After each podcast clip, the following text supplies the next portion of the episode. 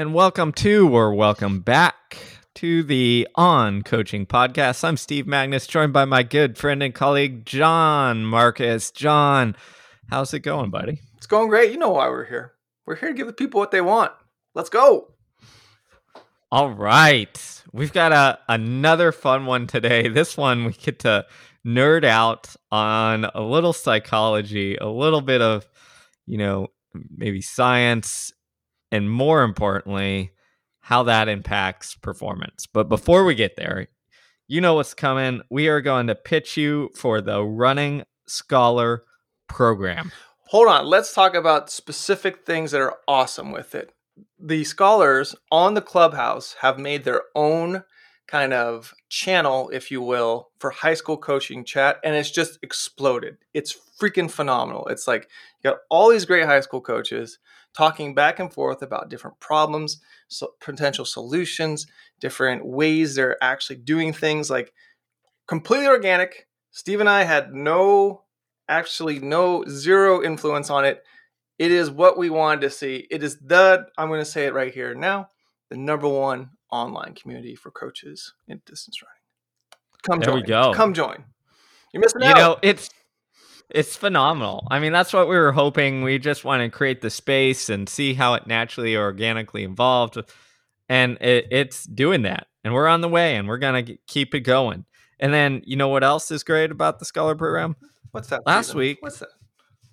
We had our wonderful monthly Zoom training talk.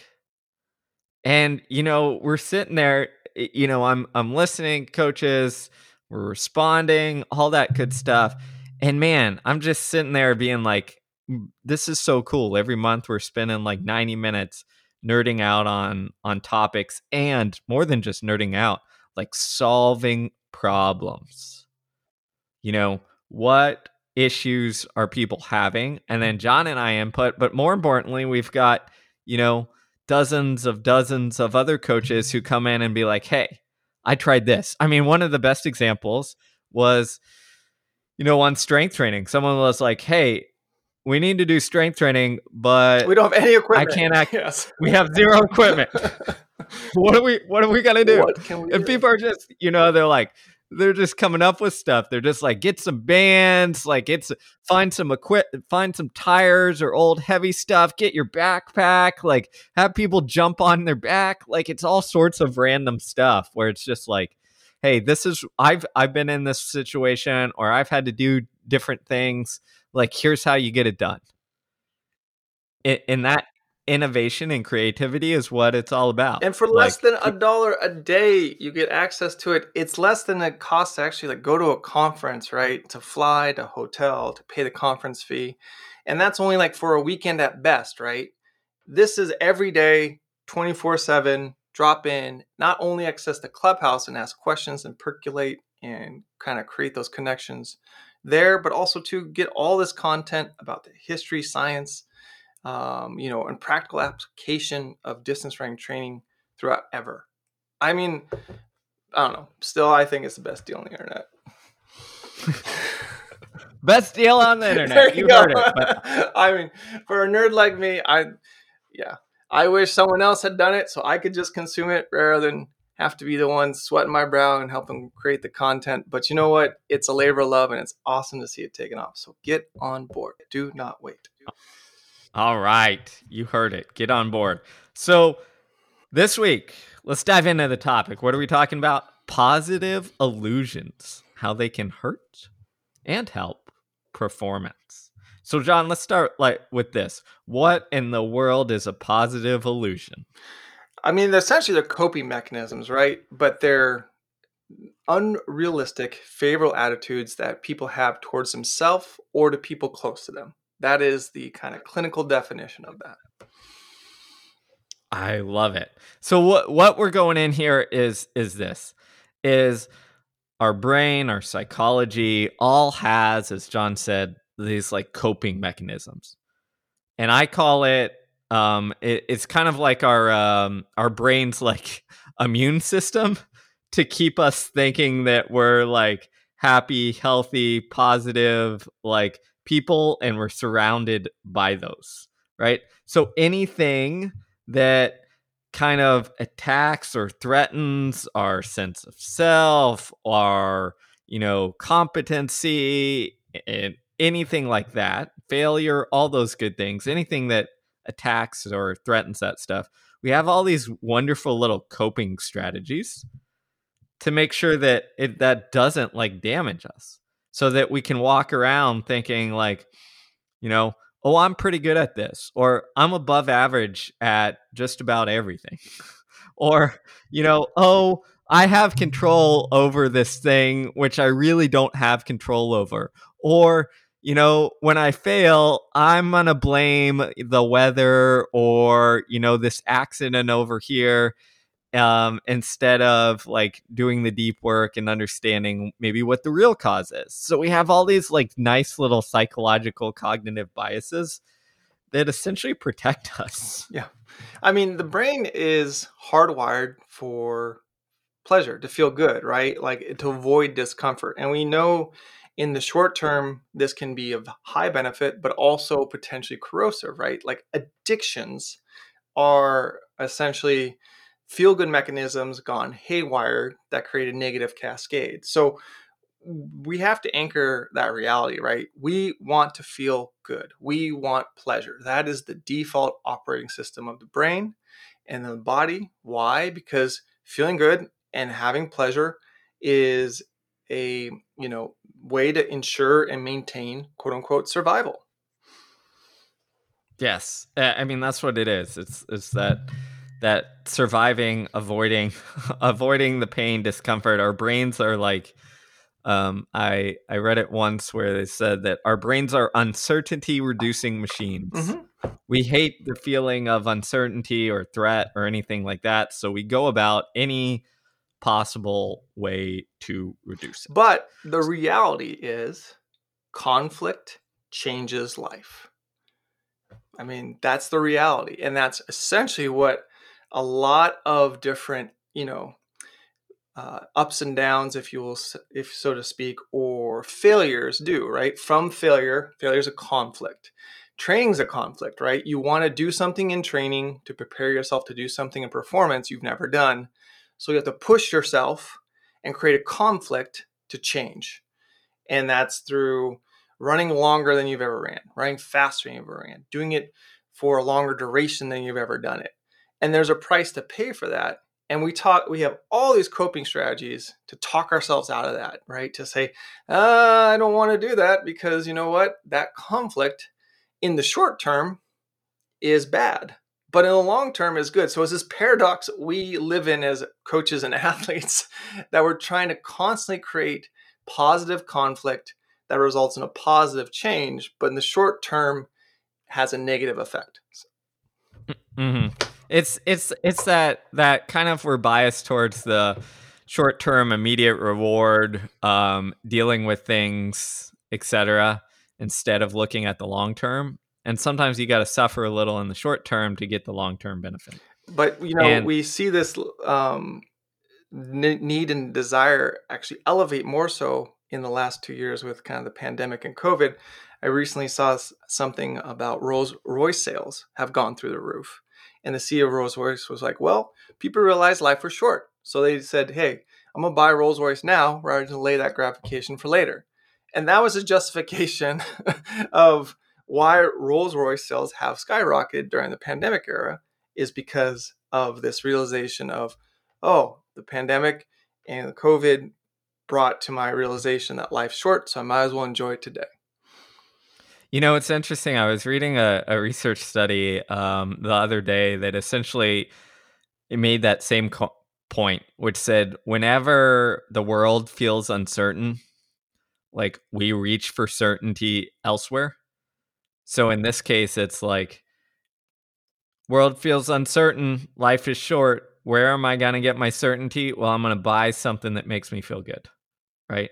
Or buy something that gives me a sense of like status whatever it is like those are the kinds of like biases you know that that our brain does to essentially protect ourselves now okay, we've gone through a little bit of the high level overview. How in the world does this relate to performance? Well, you hinted at this, John, or kind of outlined it is like if we go into a performance, right, and we quote unquote fail, what happens is we can either take the easy route, which is justify, rationalize, you know, maybe uh, re- reaffirm, or we can take that challenge, that difficult route that leads to growth, which often includes like making sense of, like integrating, learning from, which isn't our natural like tendency. So our, our our kind of hope here is to go over some of these positive illusions and talk about how they can be useful and you know get in our way so that hopefully you can um, bias or push or nudge your athletes towards that like productive discomfort or that productive uncertainty than the defaulting to grabbing for the the candy instead of the vegetables. And let's start with the granddaddy of them, the illusion of control bias. That I think is the most important one to be aware of and understand how it can manipulate us for better or ill. Yeah, so quite simple. It's pretty well, it's pretty straightforward. It's our tendency to overestimate our degree of influence over external events. Mm-hmm. So yeah what I mean, you can something as trite as like the flip of a coin, right? Like, oh, we think, oh, I'm gonna or roll the dice. Like that's essentially what Las Vegas is built on: the illusion of control bias. that's exactly what I was gonna say. Yeah. I was like, gambling would not exist if if this bias didn't occur but we think that like oh we've got the, we've we've got some luck. If we blow on the dice it'll help. Like if we get on this the, street the hot hand the fallacy yes. the hot hand like we're good to go. We've got this you know whatever have you okay? So so let's think about this in terms of gambling like it could be it, it can be both. Um if you think you have control when you don't it can lead you down um, some dark paths where you're sitting there being like, okay, like great, you know, I have control over this thing, and you overestimate your input into it and underestimate luck or other things, which can lead you to the wrong conclusion. So I'll give a quick example in in sport, right? If we underestimate the impact of luck or what have you as a coach, if you get someone who's super talented, you can sit there and be like, you know what? It was my training program. This training program is perfect because this kid ran 405 for the mile in high school or whatever have you. And you're discounting the impact to degree of just things that are outside of your control, which is you might have just hit the genetic lottery with this kid, for example. Mm-hmm. And we see that all the time, right? We will dissect whoever is quote unquote hot right now, whether it's the hot high school coach with the dominant high school team or the hot um, college coach with the you know dominant high college team or the the athlete who just won the gold medal, right? I mean, you can look at, say, Matthew Centrowitz, great example. You know, like people dissected it left and right. Oh, what Centro do? He was gold medalist.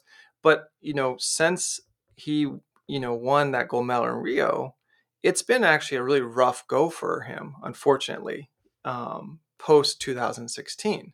From a competitive standpoint, you know, training standpoint, all these things. Like he's had moments of, oh, I thought I was ready to go in this illusion of control where he, you know, in practice before the Tokyo Olympics, he ran a really smoking 1K time trial and thought, man, I am ready to rock because I just ran one of the fastest 1K times ever, um, you know, in practice here. But then was met with disappointment come, you know, the Olympics. Why? Because the illusion of control is you have to see like the crucible of running rounds in a championship race, that skill, that preparatory, that ability, much different than going out and showing up fresh and run run one really hot smoking time, right? And that's where we we we tend to think there's this immediate correlation, and it's not, right? And you see this all the time in distance running. The preparatory time trial qualification meets that exist where people run really fast times, or uh, especially in the US, a young uh, quote unquote high school phenom who runs a really fast time. We think, oh, they ran fast time, they're set, they're going to be awesome, they're just going to rock and roll. And that's just, they're going to be the new it girl or it guy. 9.9 times out of 10, after about 22, 23, 24, they're just another runner, right? And I'm like, oh, what happened to that person? What happened to that person? And this illusion of control tends to create this illusion of certainty about the future, not just tomorrow, next year, but like the next decade. Why? Because we are constantly um, story creating uh, creatures that try to create predictability out of the chaos and unpredictability that is life and not only today but or, and also tomorrow yeah and and to me it as a coach it tells you to get really clear on what you have influence over and what you don't. Yes. And we try and get really all the time too right? Yeah all the time. And and what you have you know how much influence over it. Because there's sometimes where you are gonna just kind of shrug your shoulders and be like hey that was kind of beyond our my control beyond our control. Like there's nothing we could have done about it. Like and it's okay and sometimes that's going to be accurate. There's other times when you know it maybe was there are things that were are within your control and you're gonna want to default to like oh you know maybe it was this this and this. But if you have that clarity and you understand like hey this is what i can control this is what i can influence all that stuff then you know where you can dissect and come back on your performance and and change things or not. And we you're, you're spot on steve because we are we so want this you know cause and effect relationship bias to be true right? And that's where the famous correlation does not imply causation. Meaning in the like say the late 80s and 1990s like all the old timers will say oh we got away from running high miles that's why we're no good that's why you know we became less competitive blah blah blah blah blah. You know but when you really look at it what happened was vo2 max became the vogue became the thing and so everyone was chasing vo2 max. And so when you look through training throughout that era, the dominant thing that was propagated, the dominant ideology that was um, put forth to coaches as this is something that you can have a effect on if you do this, and this has a correlative effect on this causation is VO2 max. Well, we know that that's not true, right? It's a nice to know, nice to have. Yeah, you have to have a certain VO2 max in the ballpark of being elite. But if your VO2 max is 89 versus, you know, 69, it's not life or game changing for an, an elite, you know, distance runner. But we used to think it was. And so we chased that because we so, so are hardwired from this illusion of control to think of these cause and effects when really these correlations don't add up to the causation. Yeah, that's a great example. I, I think the VO2 max phase um, really, really damaged things to a great degree. And it also, like, not to go down this rabbit hole, but during the 90s uh, as well, you had the uh, East African explosion, and it was kind of the Wild West in drugs. Yes. Um, which EPO uh, is gone little, wild. Yes. Yeah, little talked about, but I think it's important there because it like it set the bar so high that you know some people just you're sitting there and like I can't I can't get to this bar so what's what's the kind of point and demotivates you and all that which is again something that's kind of beyond your control if you're an athlete. So, okay, we've got the illusion of control. Let's let's jump into another of my favorite ones which is the optimism bias. Oh my goodness. That one is a really important coping mechanism, I think, to harness because you have to have optimism. You have to have creativity as an athlete. You have to believe that you can do something tomorrow that you couldn't do today, or what's the point of training, right? But you also have to temper it because you have to not make sure it becomes, you know, you get um, so illusioned that you think tomorrow or in really unrealistic time horizons, you can go from the current level you're at to king or queen in the mountain. And it's really tough to it, temper. It, exactly. I think this is great because it's like understanding this bias helps you kind of dial in a little bit on where you need to do, to go because this bias and just to make it clear i mean the name kind of gets at it but it's it's our tendency um to believe that uh, we're less likely to experience negative events. Like we have optimism for the future. So if you set a goal, stuff. the goal is going to happen. i am going to run this time yeah. in three months. It's going to happen. It's, I mean, it, it, can be very healthy, but it also can be very corrosive. You know, and, and when I think about this, I go back to actually um, a year or two ago, I read this wonderful biography of Abraham Lincoln.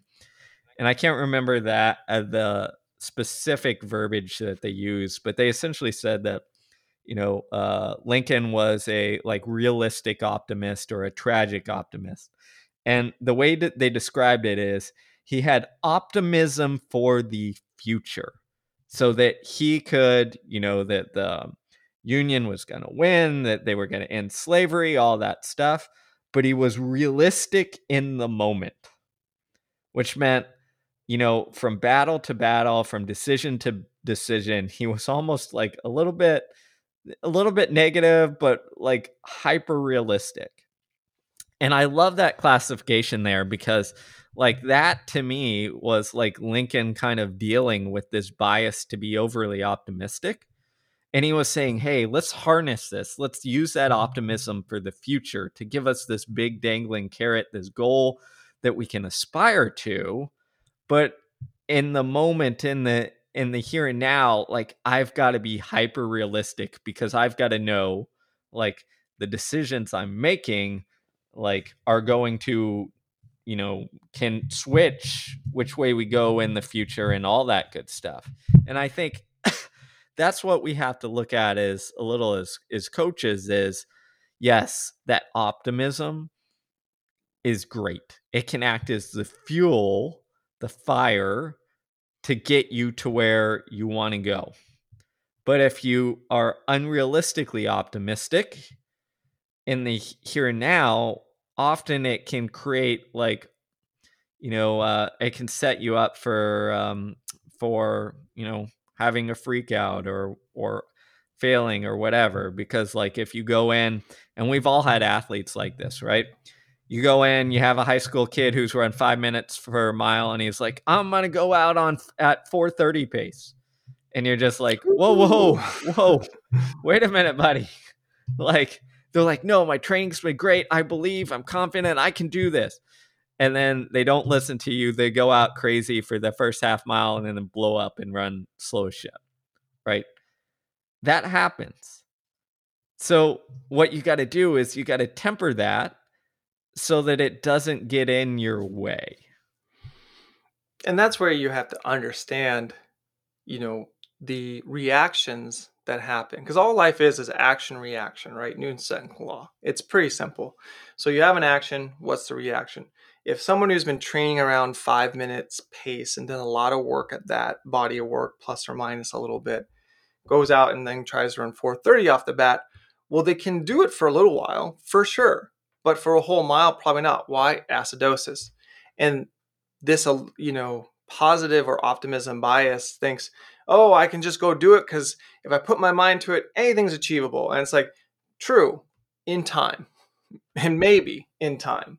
And that's where, as a coach, like when someone comes to me and says, all right, hey, I want to work with you and I want to get better and I want to have this goal. And I go, okay, you got six months to invest up front before you see anything that's going to be you know an inkling towards the direction you want to uh, head and they say no well then i know like it's just going to be a tough go because that foundational period of six months of new training of new philosophy of training of new style of work new emphasis and th- themes of work that's where a lot of reconstruction takes place and the body is slow to reconstruct right the brain is quick it's how we know like in strength training right people get stronger in the first three weeks to six weeks of any new strength training routine. Why? not because the muscles grew, that we know they don't. It's the brain, the neural adaptations enhance. So the brain is a very quick to adapt entity. However, the morphological, you know, tissue structures within the body are very slow to adapt. So, and that's the uh, the paradox we find ourselves in is the brain knows and thinks it can learn things quickly. It does. That's what school is. School's I learned this today in school. Great. We're going to test you on it next week. Good. All right. Move on to the next level. In training of athletic proportions, those gains are slower. So as a coach, you have to maintain the enthusiasm of the athlete with your own enthusiasm, but then also shift and temper that enthusiasm to more realistic time horizons and also with a buffer. A buffer for should things go wrong, should injury happen, should illness happen, should a little layoff happen, right? Should disappointment happen. Early on in my coaching career, I didn't have the buffer. So I just said, oh, six weeks, you'll be good to go, blah, blah, blah. And, you know, life got in the way, right? Things, unplanned events and circumstances happened. And so now I realize I should create a buffer, whether it's a, a week, a day within a, a week training block or a week within a, you know, um, a month training block where we can catch up or we can embrace and, um, you know, not, not be at, you know, not get disappointed if things aren't right there at that specific date and say, hey, we got another week, we got another couple days, we got another couple weeks. Because that will allow, that little buffer will allow that optimism to be maintained and also to kind of hedge your bets on the time horizons to maturation of the development of that athlete. Yeah, I'm glad you mentioned that because I think not only are we dealing with this like optimism bias, this like not seeing like being able to predict the crappy things that probably will happen and get in the way. Um, but we're dealing with a world that is often like has compressed time horizons now, right? Because More so than uh, ever. Yes, social media, all that stuff. Like, there's very much a it's very much a win now world. Um, and as a coach, like that can get in your way, right? Because there are so many options available, especially once you get out of high school. You know, you're seeing this in college with transfer portals. You see this even more so in the elite world or post collegiate world, where people can just kind of jump around, and that's great to a degree. It's great to have that freedom. But what often happens is you jump like once you experience that that first setback and go for the grass is greener elsewhere. Mm-hmm. And I think having that buffer where you can at least, hey, we're going to commit to each other for this much time.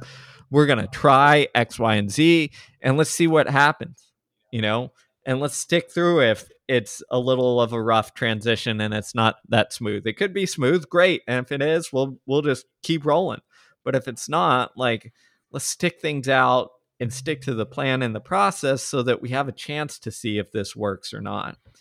And I think that is a great way to kind of deal with that that bias. Now on a high school level, you know, similarly, you know, when you have athletes join or when you have athletes even set ambitious goals, I like to again zoom them out, give them perspective. Like yes, it's great to be optimistic, but let's not judge ourselves based on the first race or the first couple races or what have you. Like you've got to as a coach like keep that long-term view in mind and keep coming back to that so that like the uh, the athletes don't spiral out of control and, and kind of give up or lose confidence, etc. I'm glad you brought that up, Stephen. It reminded me of like say the middle distance runner, and what ha- often happens is this kind of plateauing or peaking of like say the um, you know kind of marginally conditioned middle distance runner that happens throughout a season.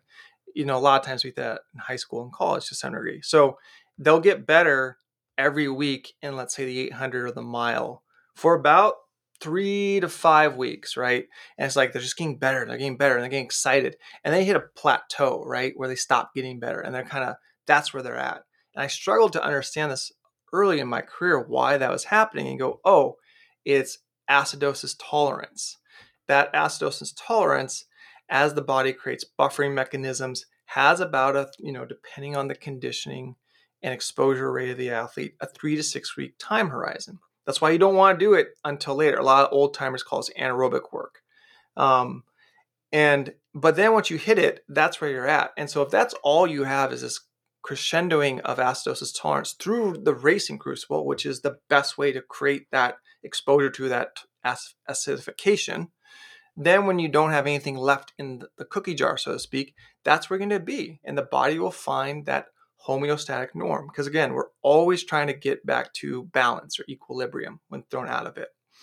And if you don't work the neurological capacity or continue to work the strength and strength endurance capacity of the athlete throughout that period, they will reach that plateau and that's just where they'll be and they'll predictably be a two flat half miler or you know four ten um, miler and that's okay if that's where you eh, you know have outlined them to, to be from the competitive championship portion of the season. If not you got to go back and recalibrate. And that again is you know a really important thing of how we as coaches need to temper those expectations to maintain the positivity because you want optimism you want this enthusiasm you know you want this excitement but also to know what's within your control and what's without your control and recalibrate the athlete's time horizons and essentially i've noticed this what usually happens is every season and even every coaching relationship is a you know it's a three act play you know a lot of things are three acts you have the beginning all right that's excitement excited for the new, the new season, the new coaching relationship. We're all excited. And then that sustains you for a little while. And then conflict happens, conflict of some sort. The get sick, get injured, get a defeat, uh, have a setback in training, not you know not able to you know get through a training week, whatever, right? And then that conflict is the crux and the make or break of either the relationship and or the season. And then you have the resolution of hey, we doubled down on these efforts. We went back to basics. We parted ways. The athlete kind of checked out and just got through the rest of the season, etc.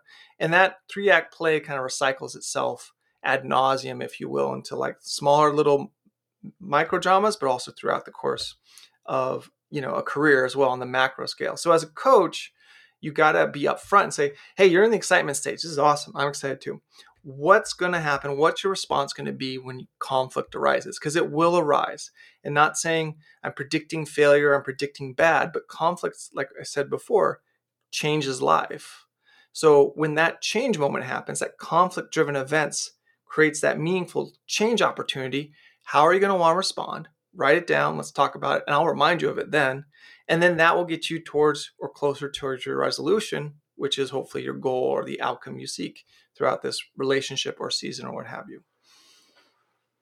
Yeah, I, I, I love how you brought that up. I think it's like that. It's like that. How do we handle these conflict points that really freaking matter? And it's the same in a race, you know? right? You start off a race, you're excited. The middle of race, conflict. Oh, it's a lot harder than I thought to run the pace coach and I thought. how you respond to that creates the resolution. Oh, we're finally, it's over you can see that in a mile, right? Mile excitement, people run fast. Miller race, they slow down. The resolution, last you know lap the race. Oh, thank God. Okay, it's over. I'll speed up. which is, you know, which gets us to one of these positive illusions, which is this inflated assessment of our own abilities that we have a tendency to do. Right? We all think we're above average. Um, but that's why this is so important because that that dictates how like how you approach your conflict and what you see.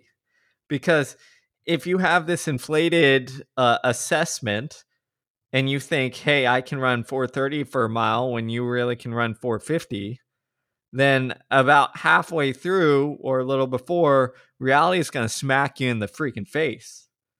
Because, like, we can fool ourselves in a lot of things but we can't fool ourselves in in in a physical activity like running and racing because like fatigue doesn't care about your psychological biases it's gonna occur so when we get smacked in the face right then it's like you know it it just sends us deflated and we don't manage that conflict well the example i like to give is if you expect to feel, you know, good at six minute pace um, during a marathon and you expect to feel good at halfway and you start and you feel terrible, then all of a sudden you're going to spiral because you sit there and be like, oh, well, I expected this to be easy. It's much harder, blah, blah, blah. Okay. If you expect it to be, you know, moderately difficult and it's moderately difficult, then you're not going to freak out. So setting the appropriate expectations that are realistic based on your abilities and your ability to handle that challenge is incredibly important.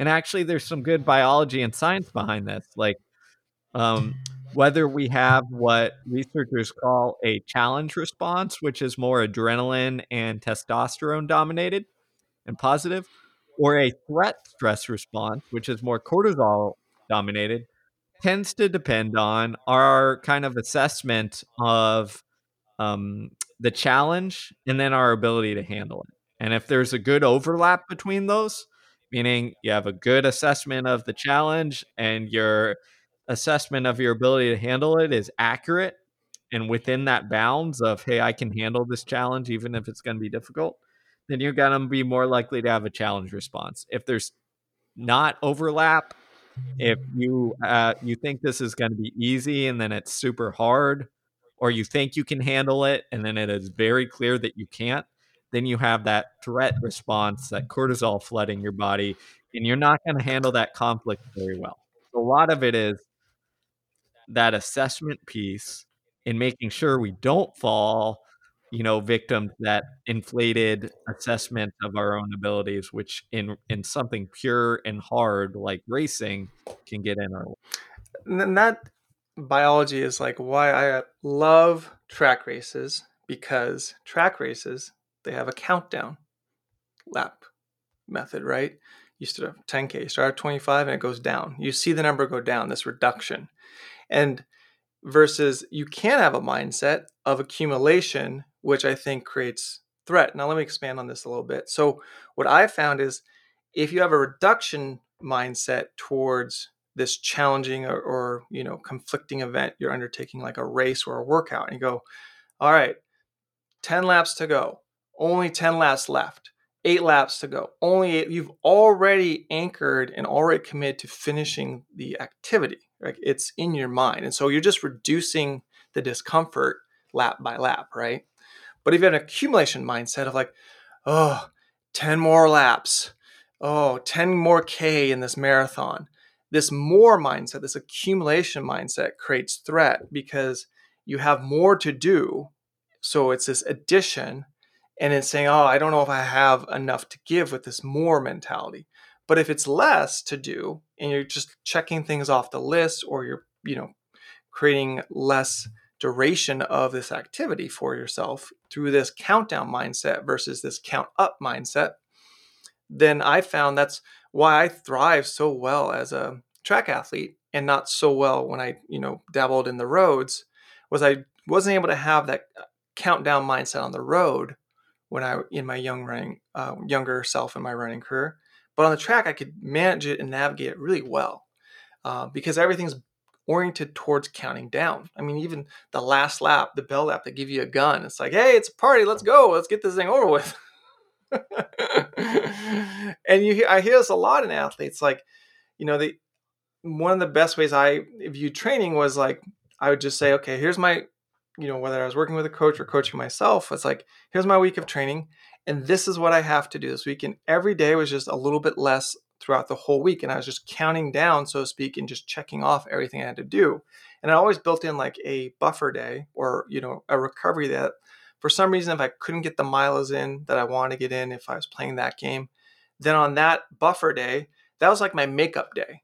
So let's say, you know, I couldn't get the duration of work I wanted in, or I couldn't get one or two 200s in because of time constraints or how I was feeling or the weather. Then on that buffer day, I would just make up everything I didn't do to give myself the exposure to stimulus when I was a younger athlete. You know, you can argue the merit of that for better or ill from a physiological or rest recovery standpoint. But let's say I didn't get in five miles of easy volume that I was scheduled in in, in a 402 times four or two times uh, 200 at you know 3k pace. Then i would just do that all as just one little mini session. And not really a session but just for me that helped give me this positive illusion of control that i was able to get everything in. And it reinforced this ability for myself to believe that tomorrow the next week the next race that i could get things accomplished even if they didn't go as scripted as planned that could create a plan B, if you will, plan C, a plan D, or be more responsive in a positive way in the moment versus being reactive in a threat, negative, woe is me way in the moment.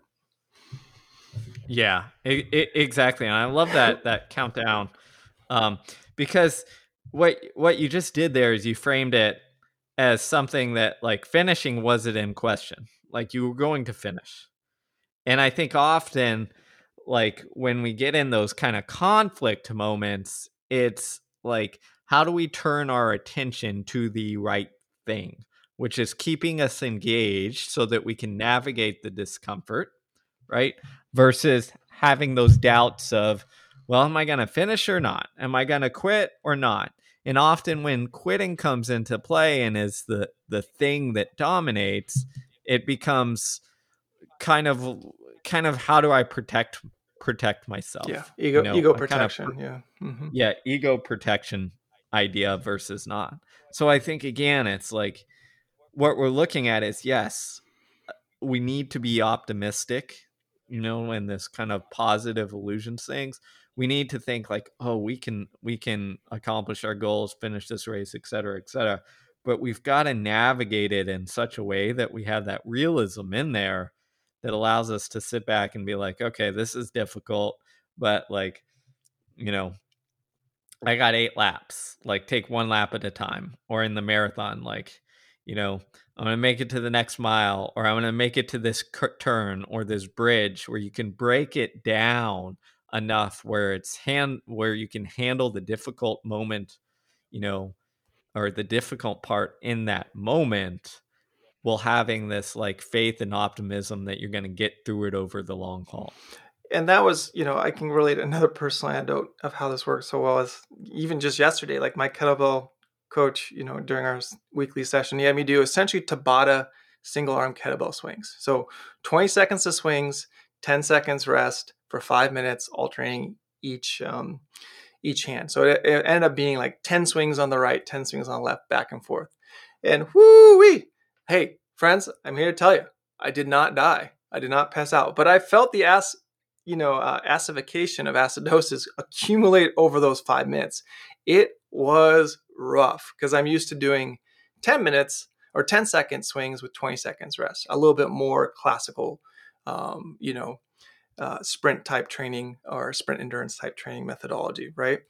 But that was the point was to create a little exposure for five minutes to something difficult. And the only way I got through it was not thinking about, oh, can I do this? Because I knew exactly what we were doing. I was like, you, you know, these are Tabata swings, right? Um, but I was like, all right, I'm going to try, and I'm just going to go one round at a time. And if you know I do reach that acidification point where I just need to tap out, I'll tap out. I don't care. But we'll just see how I can, how far I can go, and how well I can manage without breaking form, without breaking technique, and the great thing was that mindfulness practice of just being committed to say, I'm going to get one set done. And he'll, and I said, just set it on a countdown. Just set it on a countdown. We'll start at this and we'll just count down. By the time I got to like two sets to go, it was tough. I was feeling the burn, as they say. But I was like, you know what? I'm two sets away. I can do one more. Hey, I'm one set away. I think I can do one more. And I just gave it a go, right? Without a like, end all be all. And I'm here to tell you that that degree of acidification did not burn me or destroy me. Because then for the next 10 minutes, I did Turkish get ups for, you know, one on each side every minute for the next 10 minutes. Like it's still something that's more like endurance based and strength, uh, muscular endurance based right afterwards. It was actually a very unique and interesting and fun circuit. And I enjoyed translating what we were doing with kettlebells to how I would potentially do that if we were running, because it's the same thing from an energy system standpoint. But those coping mechanisms are important because you got to remember these are positive illusions, and this is the paradox. they're good. They are they are positive, but they're also can be corrosive and negative because they're illusions. They're not real. So it's like this yin and yang, sweet and sour. Some sugar is important, but you got to balance it out with a little bit of savory, which is the realism. Otherwise, it's just all sugar. And then, oh my gosh, now we got chronic, debilitating, cardiac, metabolic issues if that's all we're eating.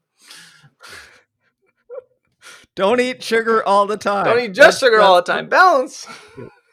Yes, just sugar. Now we're gonna go down a diet rabbit hole, oh and then all the diet bros are gonna come after us. And and you know, and hey, you know, Steve, we should start selling supplements like uh, you know every charlatan out there. Take our supplements and man, we really want to make money. Jeez. That that's that's right. We would sell su- supplements. If anyone's selling you supplements, just be very very wary. That's all. That's all I'm saying. That's that. If you take nothing away from this podcast, a positive illusions. Just here's here's your illusion. Um, if someone's selling you supplements, they're trying to put an illusion over you. If someone's manufacturing um, content and their yeah, business model to sell you supplements, they're trying to pre- create a, a corrosive illusion on you for sure. okay, back to back to the topic. But I, you know, I th- I think you're spot off, and I actually think that's a good kind of summary of this whole issue. Is that these positive illusions are great, like they're there, they've been there for millennia. Why? Because they allow us to survive. And humans have to go through all sorts of crazy conflict you think back in the day, probably even more so in terms of physical conflict, but this physical, psychological, mental conflict that we all have to navigate. And these illusions like help us get through because if we got down and you know severely down depressed etc after every single uh, conflicting thing or threatening thing it'd be very hard to navigate the world so that's why we have these positive illusions to allow us to perform, to bounce back, to think we have a chance, you know, i.e., gambling and the illusion of control, even when we don't. You might think, oh, well, that sucks. Well, it does for gambling. But, you know, if you were faced by, I don't know, some lion on the Serengeti, then like thinking you got a chance, thinking you have more control than you do, and it's not just kind of luck out there then you know that that can help with survival because you you know you at least you think you got a shot so Uh, my point is this is that we've got to in our modern world we've got to know when to harness these positive illusions this illusion of control this optimism optimism bias right this thinking that this over appraisal of our abilities and then when it gets in the way right? When does it get in the way? And when do we need more realism versus optimism? And I think getting clear on that like helps you navigate these uncomfortable situations, this conflict, the failure that can also be positive and leave a lead us towards growth. It's true. I mean, and that's really what we're all about is growth. We are growth wired growth oriented creatures. We know the brain is infinitely neuroplastic, right? You can keep growing and growing, you can keep learning new things. Um, we can grow and change and have a growth mindset if we so aspire throughout our lives or not. And that I think is the crux of the matter is essentially we have all these biases and illusions because we are a conflicted self. We have this ability to be abstract and create ideas about things and work towards them. Uh, you know, putting people on the moon in outer space, doing all these things where we have these abstract thoughts about a world that doesn't exist but could exist. But then we have to be very realistic and say, okay, well, what are the concrete steps and timelines towards constructing and creating that world we want to exist? And that's where we have to know, you know, not simple arithmetic solutions like how many miles a week do I need to run? How many you know reps or sets do I need to do? What pace do I need to run, et cetera, et cetera, et cetera. but how the body responds and that individual body responds to conflict. And this is what I love about, again, going towards Bondarchuk's, um, you know, individualized block methodology, is because he recognized that the body will respond to conflict generally on certain time horizons, but also individuals respond to sustained conflict on their individual time horizons. So rather than say everyone's going to respond in six weeks, he said, we'll start at six weeks and then we'll track and see how this one person responds. And we'll track and see how this one person responds and what they respond to and how they respond to it. And over time, develop a sophisticated model and understanding to better predict that individual's time horizons of response to conflict, i.e., training. And rather than make it complex where we're doing something different or all these different themes all the time, we're going to just make it simple on ourselves. We're going to do a couple things and really focus on them that are compatible at one time and do that over and over and over again until it's time for it to change up. And then once we get the response, and we know what the response is when the load or conflict or stress is no longer highly stressful and highly uh, overwhelming to the organism. And this was done before we had HRV reading capabilities, you know, all this biotech data available at us. But now we can kind of uh, have a better measure of that by saying, all right, this is really what the training process is. But to artificially say, if you run 80 miles a week at your zone two for 80% of it, and the other, you know, 20% we're doing it zone four or higher, and in six weeks, you're going to be ready to go to run this time because that's what the formula says. Um, what ends up happening is we create this illusion of control more than anything through these very simplistic narrative of numbers that remember data is there to help us interpret what happened and to create some understanding of cause and effect but it's not the driver it's very simple right you you go hard you you create conflict and stress yourself and then you do nothing right? This sleep is very important for muscle rebuilding not solely because of all the neurological benefit. You're literally doing nothing. Your muscles are not tense. Like sitting down and atrophying and playing video games or just reading a, uh, a, book in a chair is very similar to rest. I mean, you see this with like a lot of uh, Bulgarian weightlifters they would just lie down and do nothing for like 15 minutes between sets because they want to create no tension in the system so that when they went and did a lift, they could create tension. And so it's this balance, this back and forth. So if you're going to be in a high tension state of a lot of activity, well, then yeah, you need to swing back and balance that with a lot of recovery and rest of no to little tension or duress.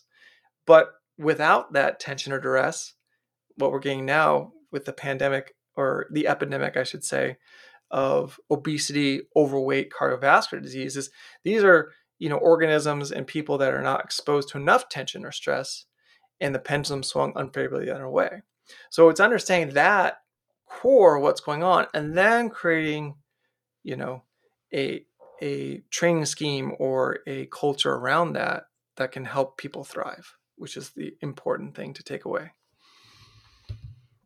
I love it. I mean, it really is that ebb and flow. And it's it's that ebb and flow and then understanding the individual nature of it. Which I think Bondarchuk does really well.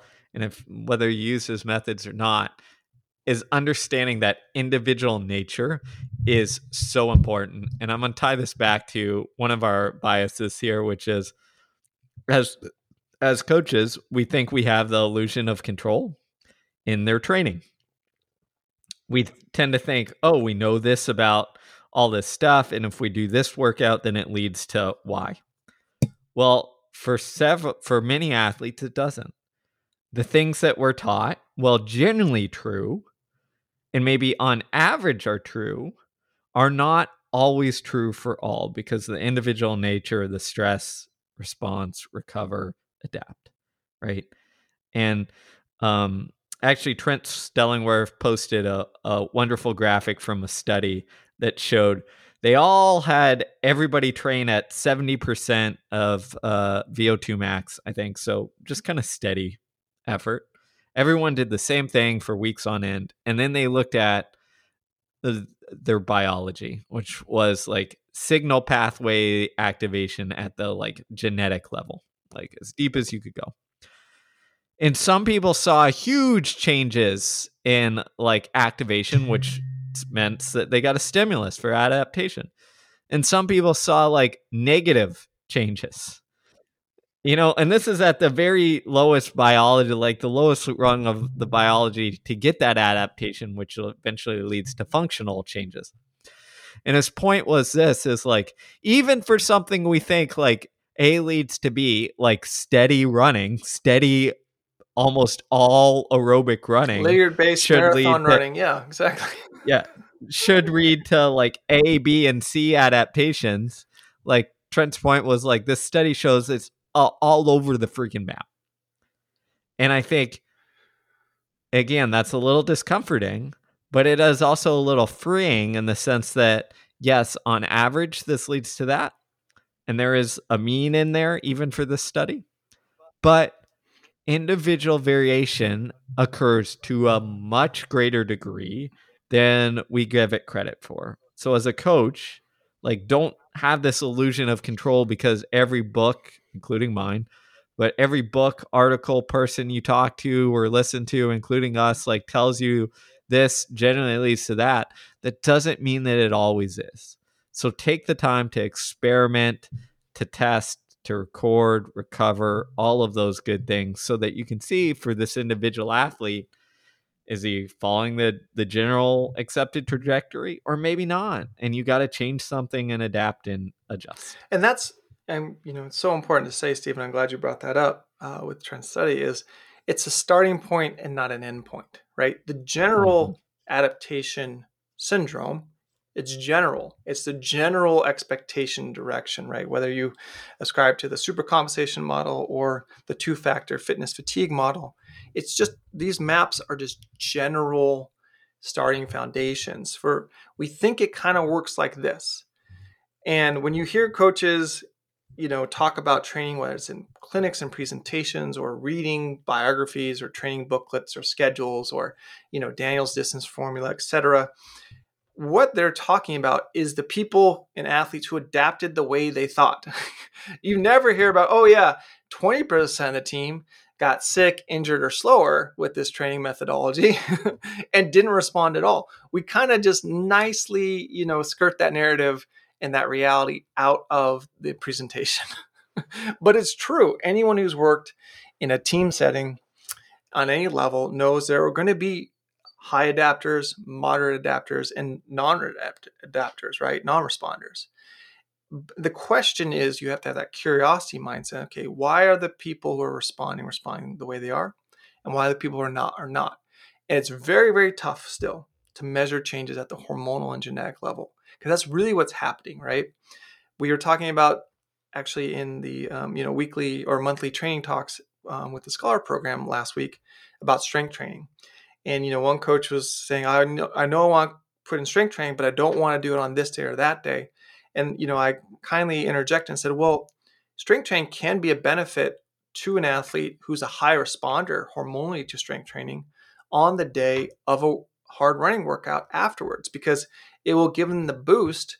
It will help create a positive cascade of hormonal outputs that'll help the recovery and reconstruction versus the person who's a low responder to strength training might more benefit from that strength training being done the day after a hard workout session because they're already depleted and that's going to further aggra- uh, aggravate that condition and create a longer recovery time horizon for them. So you want to give them a day to respond. Or the inverse too if you have someone who is a low adapter to strength training but a high adapter or or uh, excuse me has a, a, a high sensitivity to strength training and a low sensitivity to a certain type of eh, running workout, like a long and strong workout, like you you know your more marathon types, you can put them through say a 10 mile tempo or a 10 mile steady state, and then have them do a strength training session because the 10 mile steady state did not create a you know high conflict environment for that athlete.